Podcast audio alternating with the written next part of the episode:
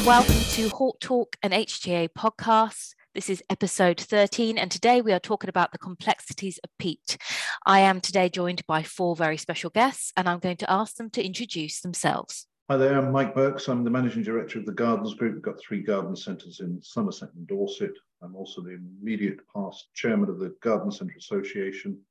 Uh, I'm on the Industry Growing Media Task Force, and I'm on the board of the Responsible Sourcing Scheme. I'm Nat, um, Natalie Porter. I run a bedding plant nursery called Happy Plants in the Northwest.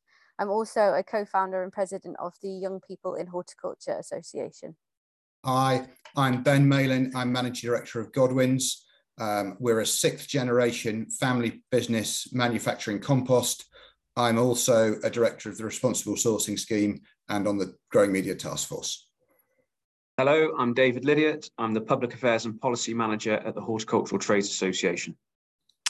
Thank you all very much for agreeing to be our guests today. So, we are talking about peat. Um, so, let's start with a big question. What is what is this big complex issue of peat and surrounding peat? What's going on? Well, the uh, um, peat is being banned uh, and uh, we've known that that would be happening for quite some time, but the uh, but now it is a formal ban coming into place um, for use in amateur gardening by the end of this Parliament, um, which sounds like it should be the end of 2024. Um, uh, and then further on, uh, a ban for use completely uh, for growers of all types, with a few exceptions which will start cutting in in 2026 and 2030.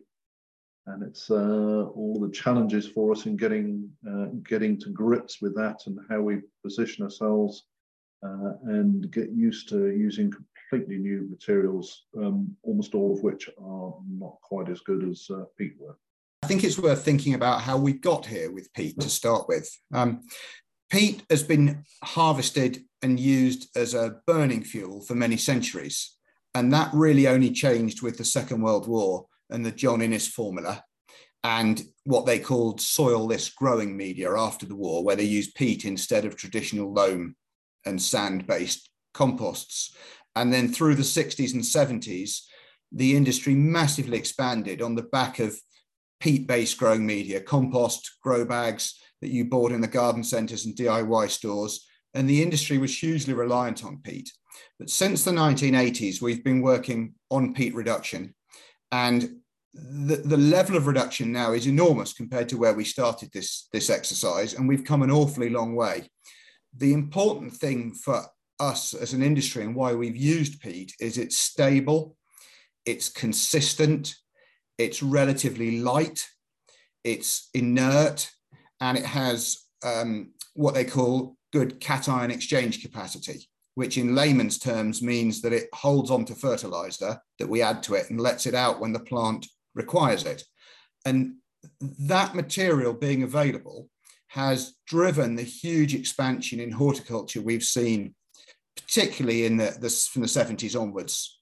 And th- that is why peat was important to us because it enabled the industry to expand massively.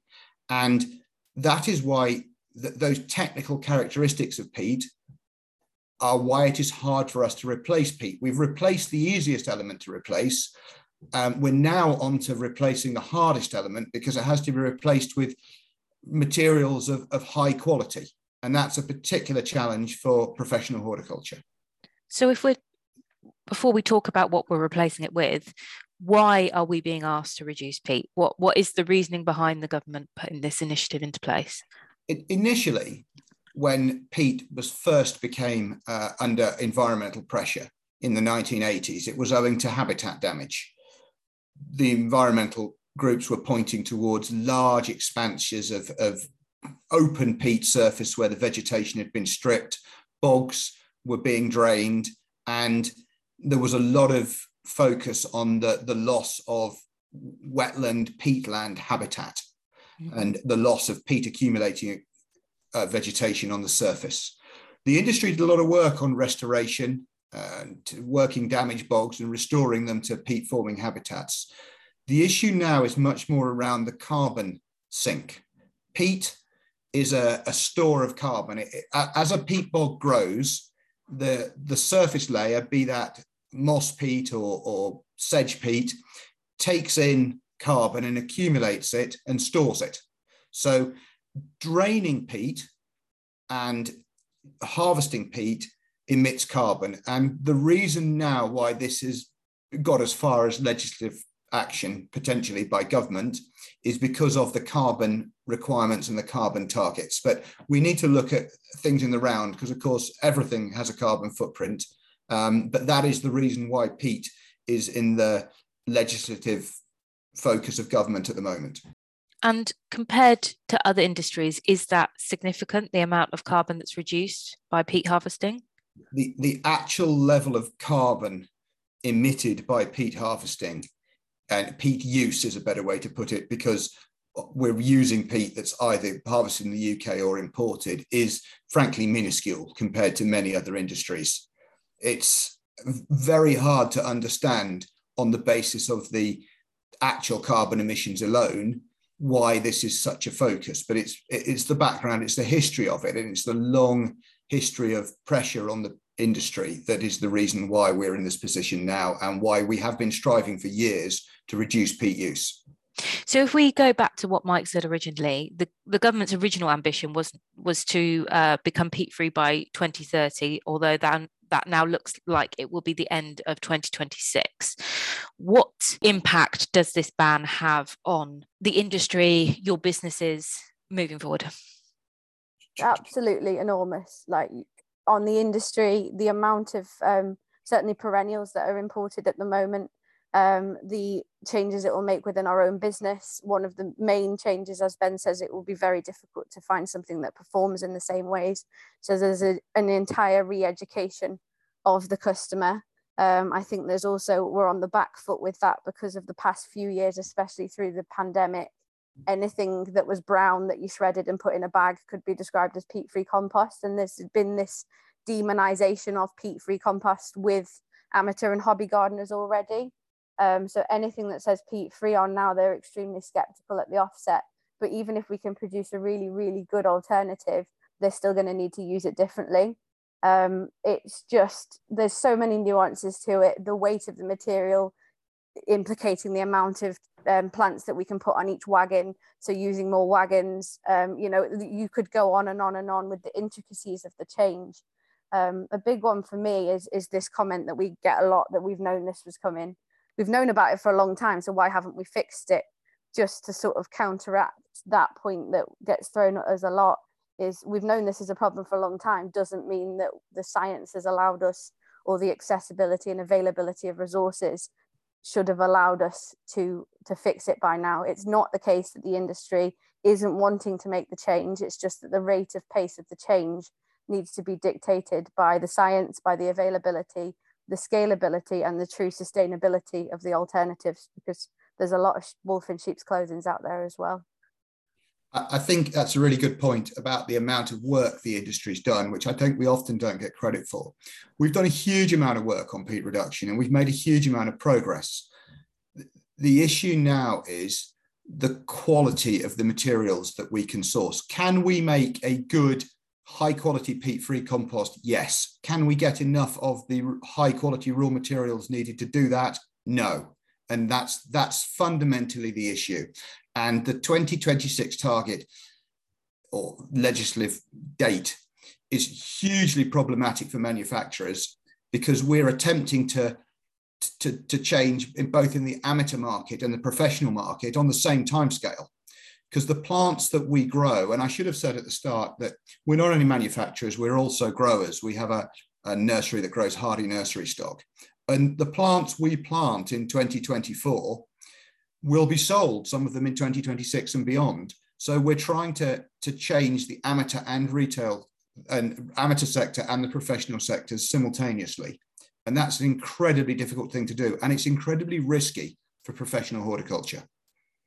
I think the um, you know in the garden centre and also when I'm out speaking to garden clubs, uh, the you know the, the peat going peat free is a huge issue, um, and it's um, it's it's tough enough for commercial growers to do it, but actually the amateur gardener is obviously having to, to get used to learning new skills uh, in order to be successful in gardening. And that's, that's one of my big worries. And I, I think both Ben and Nat have, uh, have uh, mentioned that.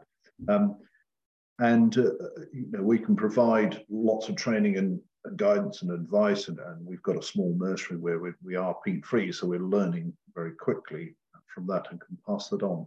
But but the danger that I think we face is that um, is uh, as Nat said, there was the skepticism about the quality of materials that were available um, maybe 15, 20 years ago as peat-free alternatives. Um, we've now got better uh, materials available, and uh, our gardeners are being weaned off peat onto these materials. But the problem we face is that with the um, with commercial growers then uh, needing those now needing those same materials um, much much earlier than was anticipated, the knock-on effect is that actually amateur gardeners are then going to have lesser quality uh, products available uh, and so any, any of the um, learning that they do now on the high quality materials will all have to happen again uh, on the newer materials because they just they just won't be the same. So we can train all we like, but actually next year or two, two years time, uh, unless something changes in terms of the availability of the quality materials, they're going to come across similar problems they have now, which is you know how, how do we how do we use these materials? How do we feed them? How do we water them? Um, why aren't they uh, lasting from year to year in a permanent planting, which is one of the one of the, the, the dangers? Um, and the knock-on effect environmentally of that is is huge. I mean, fundamentally, I think the more people you get gardening, the more people who understand what is going on with the climate, and therefore the more people who will do want to do something about it. So we've got to keep people gardening, um, and I think that's that, that's one of those issues. Uh, you know, and then you get the cost issues. The cost will go up, and that impacts on those who are least able to afford it. Uh, and uh, one of the great things about gardening is that it is um, it, it's not a, a, rich person's occupation. It can be carried out by every member of society, whether you've got a windowsill, a balcony, a patio, uh, an allotment, or a 15 acre um, uh, garden, you're doing the same things. And it's, it's a wonderful uh, leveler from that point of view as well. And that, I worry about that enormously. I was going to make a couple of points, Mike. Is from, from the outset, I should say that it is actually the industry's um, ambition to go peat free. Uh, and, and we have, as Ben pointed out, made great strides in, in transitioning away, particularly in the last few years. So we've gone to a, a historic low of 16.8% in, in bagged growing media or compost in garden centres now. And that's going to be phased out um, perhaps over the next 18 months. We're, we're below 50% peat use for our professional tree and plant growers now for the first time, which is which is fantastic. So we have come a long way. Um, but I, I, think there's a, there's a lot of challenges to, to, to businesses. And on the visits I've made um, recently to HTA members, it's clear that um, number one, there's not enough peat-free alternatives out there at the scale to be able to, to grow what they need to grow. Um, that's a fact. You know, whether it's uh, wood fiber, coir, or even some of the mid to long-term uh, alternatives, maybe maybe green waste or uh, sphagnum moss or, or bracken, which need to be looked at as a long-term view and strategy. Um, the, the new d- deadline that DEFRA have set at 2026, bringing it forward four years, means that we won't get there in time um, for, for, for, a lot of businesses. And, and these are businesses also that I visited that have already started the peat-free journey and are continuing to conduct trials to be able to get there because of the seasonality of, of horticulture um, that's not straightforward. So by reducing it for four years from the 2030 de- deadline, uh, which DEFRA uh, suggested early on for our professional growers to 2026, that's four years worth of trials uh, gone, basically, um, which, which makes things extremely difficult. On top of that, um, as, as Mike just been pointing out, is the learning as well. So, for example, learning how, uh, that uh, certain peat free mixes need more water because the water retention isn't there uh, need more feed and more regular feed because it doesn't hold in those those nutrients. and I know that bottom line figure, the, the, the investment having to be put on there, you know, is north with north of 20%. Um, and moreover, when you're trialing these peat-free alternatives, there's also been a loss of, you know, I've, I've been told around 20% as well. So uh, these are loss of plants that haven't survived because they're not in, in, in as good a quality uh, growing media. So huge press, pressures on horticulture businesses, professional growers, to be able to, to pro produce at the quality and quantity that we currently at, um, which I, I, think you know it needs to be realised by those outside of the, the horticulture industry, because I think the problem we've got, and as Ben was saying about the, the background to this, is that it's become a very political issue, um, and um, I, I, think that the thought of you know peat bad, everything else good, is, is a dangerous one without understanding the intricacies and the complexities of of going peat free because you, if you were to rush that process, it would be deeply damaging to the horticulture industry, who provide huge amounts of biodiversity, by the way, in the trees and plants that, that it produces. So that thing about um, you know us committed as an industry, I think is exactly right. And you take you know as a, in in our the, the range that we of uh, growing media we have available for customers, we are now more than ninety five percent peat free. Uh, I think we're not unusual with that. Many uh, garden centres are aiming to be peat free um, in their bag product by the end of this year, so a whole year earlier than otherwise. So I think there's commitment there, but the uh, the goalposts have moved, haven't they? Uh, and actually, that you know the 2026 is just too soon. Uh, and if we're going to get there and Mike, yeah, they're absolutely right. The commitment is there from the, from the yeah. manufacturers. The commitment is there. We're not ideologically wedded to the use of peat at all. No, no. Uh, uh, you know, we, we, don't mind what we put in a bag so long as it grows. Yeah, it's got to must work. do the job. It's got to work. And I was fairly comfortable with 2024 and 2030 2024 was hard, but I gained comfort knowing that we could pull peat free, the best peat frees out of the professional sector and use them in the amateur sector, knowing that yep. we could still use peat until 2030. The, the, the issue is with 2026, 2024 and 2026 that the quality material simply doesn't exist. And I think it's worth just saying something about what the issues are with peat free because we can make a very good peat free compost, but we require 30% ish of a really quality material to replace peat. And fundamentally, that means coir or composted bark. And coir, there are supply issues. It comes from the Indian subcontinent, Sri Lanka. Um, there's a quite a long supply chain. We can get it, but there are questions about long-term availability that are yet to be answered. Composted bark is very tough because nobody cuts trees down for the bark. You, we're, we're, there's a finite supply of that material. Beyond that, we're talking about wood-based products, um, composted green waste, and these are fine as elements in a retail mix. But the issue we have is that these products are, are active. They're not, they're not a stable product in the way that a peat based product was. These have microbes in them, which are active. They're activated by the manufacturing process. You walk through the factory and you can see the steam coming off these products where they're hot. That activation activates the microbes and they start to consume the fertilizer. And what that means is we get a risk of nitrogen lockup, and we can overcome that with an increased fertilizer dose.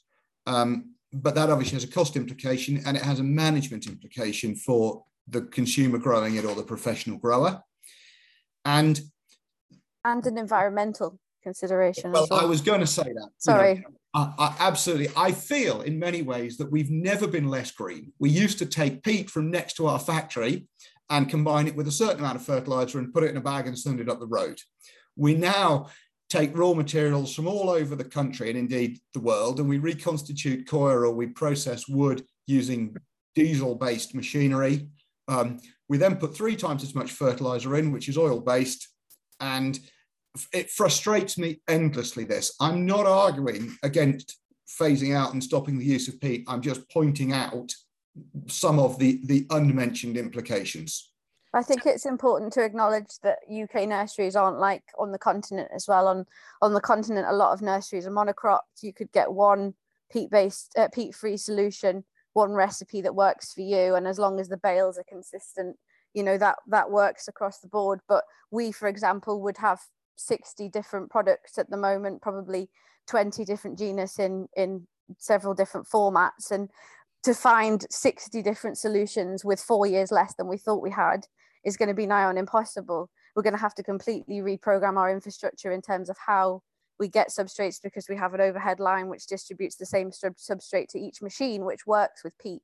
But without peat, we're going to have to hand feed different machines, which is, is our problem, but worth acknowledging. I think when we talk about the benefits of well, and, and the watering machine, water is going to be horrendous. And I think when we talk about coir as well, um, you know, I, I'm learning that there are more sustainable versions of coir or roots to coir than we used to have. Um, and I'm grateful for that. But we are so far back down the queue for coir. When you look at soft fruit and the amount of coir that they need, I know they're saying that there might be enough available, but soft fruit are always going to take priority over ornamentals because it's the food chain. But I think when we talk about the values of horticulture, it's not just financial, it's not just environmental. I saw a documentary on the BBC that said in London alone, gardens and green spaces save 300 million pound per annum in avoided health costs. And when we talk, I think Mike mentioned before about how important it is that that customer who's that little bit closer to the poverty line still has access to that pick me up plant. And we are it, it, essentially going to be producing an inferior product for a higher price point. As we've all said, we know we need to move away from peat, but doing that any faster than is is sensible could risk collapsing an industry that contributes billions to the economy and uncountless amounts to people's mental health. And yeah. when we look at when we look at the future of you know climate change if you've got a, flooding problem plant more trees. If you've got an overheating problem plant more trees. You've got a carbon problem horticulture's got the solution there. So mental health climate change massive global issues the investment needed is in horticulture to combat those issues. And if we produce an inferior product and make people think that they're crap at gardening, we're going to lose a lot of interest from a lot of people who could be the future of saving or mitigating these huge issues. Um, so it, it's it's enormous. Water, is a key issue. Now, water is a really key issue because a peat-free compost will requires a, a different mindset on watering. Um, for for the amateur guy need to scratch the surface. The top dries out, but it can still be wet underneath. It's very easy to, to keep watering and wash your, your fertilizer through. Um, the professional sector is going to have to look really hard at water. We in our nursery have spray irrigation from above, uh, which is great with peat. Um, with with a in a peat-free world, we're going to have to look at uh, capillary action from below, but you're still going to need the spray irrigation because capillary action doesn't save your stock on a climate change hot day in August. Mm. So there's a duplication of cost for the industry that isn't being considered. Yeah, that that would be enormous. We've just built a new nursery at an enormous cost that is spray irrigation, but it's Mypex, so the options for un- watering from underneath are, are minimal. Um, and as I say, our, all our compost infrastructure is built so that we can distribute the same substrate to each machine. And these are costs we're going to have to face, and we will do it. But with the margins that we operate on, the amount of businesses that will just say, no, I'm not doing it, tap out on it, I think will be more than anticipated. And especially because the ban is looking at imports as well, the amount of lavender, for example, coming in off the continent is enormous. And a UK nursery is going to be able to replace that demand? Yeah. If not, so, I would worry for garden centres, Mike. No, they're not. really good point this this this ban on imports is a really key point because um, over 90% of our uh, growing members import something for their operation from uh, and largely from the continent of the likes of the Netherlands. Uh, Europe are far behind the UK in, in looking at peat uh, for a ban, and therefore their their supply of products, typically uh, smaller smaller younger products, will not be peat free and therefore are likely to be banned at this 2026 date that that would be hugely detrimental to, to UK growers and will undoubtedly see um, a restriction in the market, what can and can't be grown here in the in the thousands of species and plant types available, um, and may well see empty empty shelves in garden centres and plant rationing as a result. I, th I, think there is a lack of understanding uh, from DEFRA as to how, how much is imported. I mean, we, we discovered that from uh, the uh, plant health uh, challenges of a couple of years ago as to, as to how many inspectors were needed for plant stock coming in. I'm all in favour of British grown stock. That's what we sell in the main, but obviously we import too. But uh, the uh, but the challenge the the then the pressures again on um, on the whole chain of, of Europe going peat free because they won't want to have a mixture of peat based and peat free in the nursery. That just gets very very difficult. Um, so uh, that will again put further pressure on and and um, again knocking the end user, the amateur gardener, stopping them gardening. And you know, we going back to Nat's point about the the health benefits. You know, in COVID, gardening was an absolute saviour uh, of big chunks of society stuck at home. Three and a half million new gardeners because they found something really um, useful to do that was filled up their time, great for their physical health. We all know how good it is for your mental health, but also it's environmentally a positive thing to do uh, as well. And that, that's that's the that's the thin ice that we are um, that we are travelling across at the moment. If this is brought in too quickly, and those high well, quality. Let, let me let me let me put some numbers on that for you. In our case, of our turnover, we import probably thirty percent per year of our sales turnover, the plants are imported and we we take them in in the autumn and we pot them on and then we'll sell them through this through the year.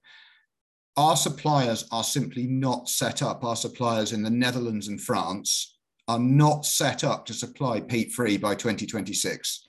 And we will not be able to source that 30% and in the current timescale and in the current availability of material, we will not be able to replace that by our own propagation. So that has an immediate impact on what we can sell and what is available to the market. And that's just us, that's just one nursery. And I'm sure everybody else will be in exactly the same position. So the, the HTA, uh, yeah, just to highlight that, absolutely. The, the HTA done some number crunching. And if the, the ban date for professional growers goes from 2030 to 2026, that will mean the, the sector in the UK will likely produce around 100 million less trees in, and plants in 2027. Okay, and but the saving on the peatlands would be the equivalent of uh, the carbon dioxide absorbed by half a million trees in that time. So even looking at it logically for bringing that date forward four years, it, it doesn't stack up at all um, for, for the carbon absorption uh, quality. So not only are we damaging uh, a, a, green UK industry, which provides so much to so many people, um, supports nearly 700,000 jobs across the UK, contributes 6.3 billion plus to the treasury every year in uh, in uh, tax revenue. But actually, if, if you take the number of trees lost compared to what you'll save from the peatlands in that four-year period, it doesn't stack up. So what, what the HTA is sort of saying is it was hoping that DEFRA will and, and the wider government, and including the Scottish government, will, will listen to these arguments and, and, and, and work closely and carefully with the industry to be able to, um, you know, to, to, to do a genuine, sustainable roadmap to transition to 100% peat free um, in, in 2030. And, we've seen a number of questions from MPs who we've been speaking to uh, recently in, in uh, the House of Parliament, uh, Wendy Chamberlain MP, Peter Dowd MP, um, who've been asking some really good questions of DEFRA and, and talking with them about, you know, where, where's this supply going to come from of peat-free alternatives. Um, and, and the DEFRA ministers have promised to, to meet with the HTA. Otherwise, if the, if the narrative is, is quite simply, we've got to end using peat tomorrow, as perhaps some NGOs would, would, would have people uh, believe, um, that, that's, that's deeply damaging and, and, and dangerous actually to, to all the all, all, the benefits of the gardening industry in the UK. We as an industry need to pull together from a PR point of view on two things. One, trying to get a way that people read past the NGO headline. Um, and I think we also need a PR campaign on um, re-educating the consumer. And I think this is something the industry needs to pull together on and almost have like a like the, they have the wool board um, for for wool. We almost need like a, a an entity that can promote and um, share the the virtues of what we're doing and what we're trying to achieve and why it's so important we're allowed the time. But let's just have a um, a quick discussion about the alternatives to peat then. So we we we've talked about why we want to reduce peat as an industry we are behind that but looking at these alternatives to peat actually from a sustainability point of view importing them from the other side of the world the increase in water and fertilizer let's talk about the balance of that and the reduction in peat and how we're actually going to still continue on that journey as sustainable industry but re- reduce the amount of peat that we use. Well, this I think is where you know the t- time is really important because there are some potential materials out there, but they need a lot more time to work out whether they're good. I mean, digestates from you know biogas plants, but huge challenges with those, and, and they can be used partially. My understanding um, as a, as a uh, as a sort of a filler in some compost, but there's huge challenges with getting them to be used as a as a complete alternative to peat. Um, there's you know green waste as well. I've got a bag that was just been dumped on my desk this morning, which is uh, a Accoya green waste mix, uh, but it's also full of shreddings of plastic, um, and so there's there's huge issues there with with uh, councils making sure that the green waste we're getting is actually is green waste and not just half half of someone's uh, rubbish bin as as well. Um, and, and, that's going to take quite a bit of legislation to clean all that up and then time to get the trialing done properly. And my huge worry is how quickly some of these materials are being decided that they could be an alternative without the proper trial times to, to get them properly and consistently in the market. Fundamentally, we need stable quality material. And um, consistent. Consistent. And yeah in the amateur sector, we can use and we are using some of these other materials as filler in an amateur compost. And we have to accept that there will be a degree of variability and you know so and so may lose their tomatoes or their broad beans may not germinate this year that is simply where we will be with these other materials um, there is a role for green compost. There is a role potentially for digestate, although I have some profound concerns about the, the stability of that product. Um, there is a role for wood-based products, although there is a technical limit to it. But am I going to grow professionally in green compost, high green compost content mixes or any green compost content? No. Am I going to put digestate in a professional compost? Absolutely not. We've, as I've said, we can make a very good peat-free compost and many members of the industry are. The question is not can we do it, the question is can we get enough materials to do it consistently? And within the current timescale, no. And that is not me being difficult about wanting to continue to use peat. That's simply me being realistic about what is available in the marketplace at the moment. The pandemic showed that when the supply chain is stretched, it comprom- it undermines the quality of the material put out there, which undermines the public trust in the product. Um, I think that's absolutely right, and we we all know that we were absolutely stretched beyond the limit during the pandemic, and we just could not get hold of the raw materials we needed to, and less good quality materials were being bagged than than we would have liked. But I, I can already see this year because peat free is a so much bigger part of the market and the market is doing this job, but peat-free is so much bigger part of the market that raw material supply is under pressure. And we've got, as matters stand for the retail sector, we've got one more year. And if the professional sector ban were 2026, and we're having to supply professional growers with compost that they're growing in to sell from that point onwards, then I, I, truly believe there will be a shortage of material in the marketplace. I, I, do not believe it is possible for the market to cope. And then again, with that, uh, and us uh, trying to um, help our amateur gardeners uh, to garden, is that you, you, with it, you know, generally going back to peat-based compost, you could give the same advice no matter what the brand was. but now you're giving advice about 20 different mixes that all need slightly different or sometimes considerably different uh, treatment. But also through the season, Mike, you know, your, your material yeah, varies. The, yeah. the same material is not the same material between January and, and June. No, we absolutely. even see it in the same batch. We've had bales yeah. in the same batch that have performed completely differently. Um, yeah. I think part of that's the infrastructure coming into play at the, the manufacturers, but that's why I shouted the word consistency out before. Yeah. Because if we're level, if we're on a level playing field and we know what we're dealing with, we can deal with it. But at the moment, every bag you open, whether it's one week or the next, or even in the same batch, is a different ball game. It is, and, and I guess with the green waste is, uh, you know, green green waste that's collected at this time of year will be very different to green waste that's collected um, in uh, October, November. So therefore, and it comes into the to the chain at different times. Uh, so therefore, you know, it's just not the same we, thing. We, we, we are attempting to further mature and mix our products before right. they're bagged. We don't just have them in and bag them. If we can help it, we try and hold them. But I think what you need to think about as well, which isn't often thought about, is the, the manufacturing infrastructure implications of this.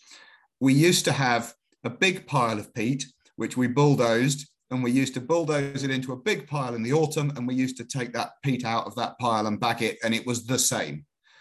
What, what you you now need is a, a, much bigger footprint of area because storing peat free is space hungry. You can't build big piles of it because it catches fire. You have to keep turning it.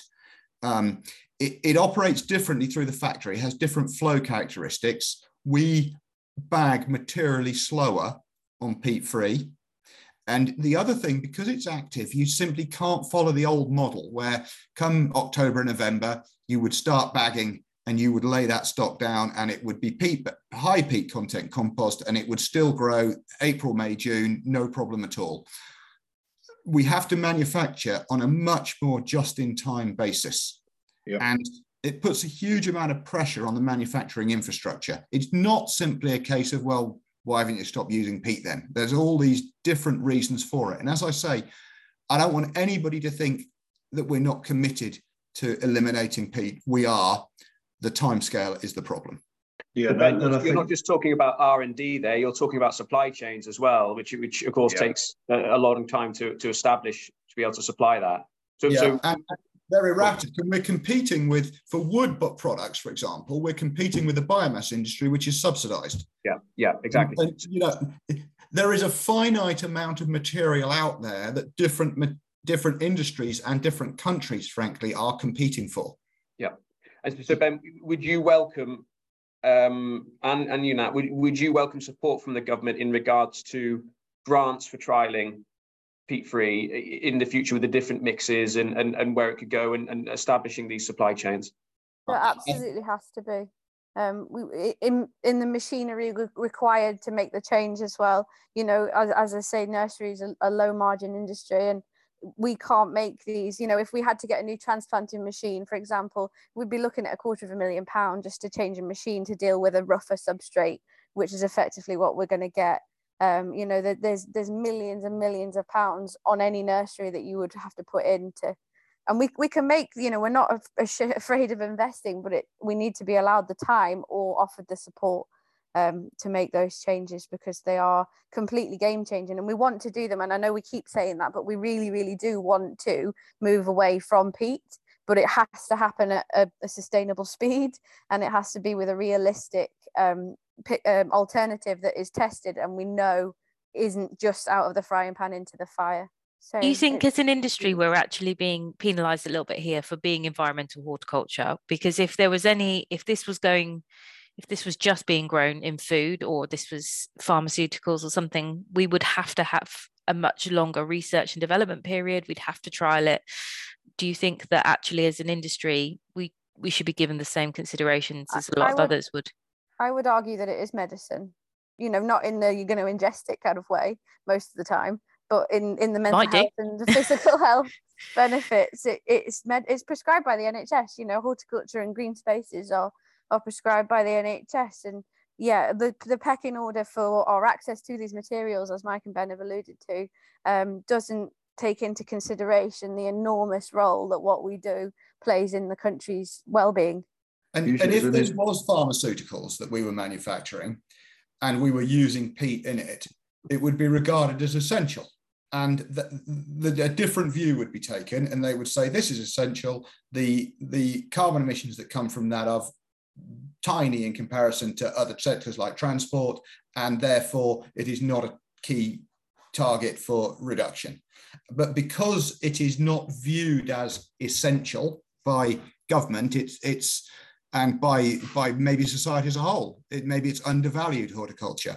But because of that, the, there is extra pressure on this industry that we're not seeing on transport, for example. And can I return to the point that Nat was making about investment? For example, if we're going to replace um, stock bought in from the continent, then there is an investment cycle around extra propagation capacity, infrastructure, extra staff that we need to invest in to do that. And, and that simply cannot be done in the time scale.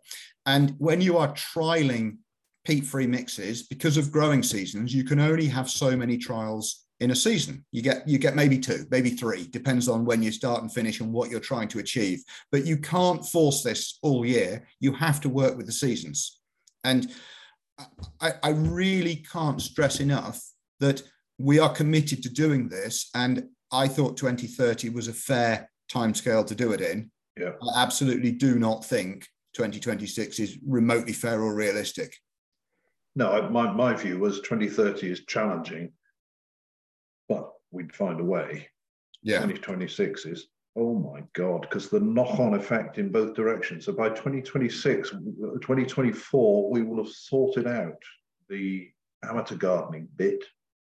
And, you know, we're already there, way ahead of the game on that. I think and you look at the numbers, uh, you know, the amount of peat being sold now is tiny by comparison to two years ago. So it's happening yeah, already. But that, that, 30% in a bag or 20% or whatever it is makes a huge difference because it makes yeah, that yeah. compost grow. And, and you've got to replace it with something that isn't available, frankly, at the moment.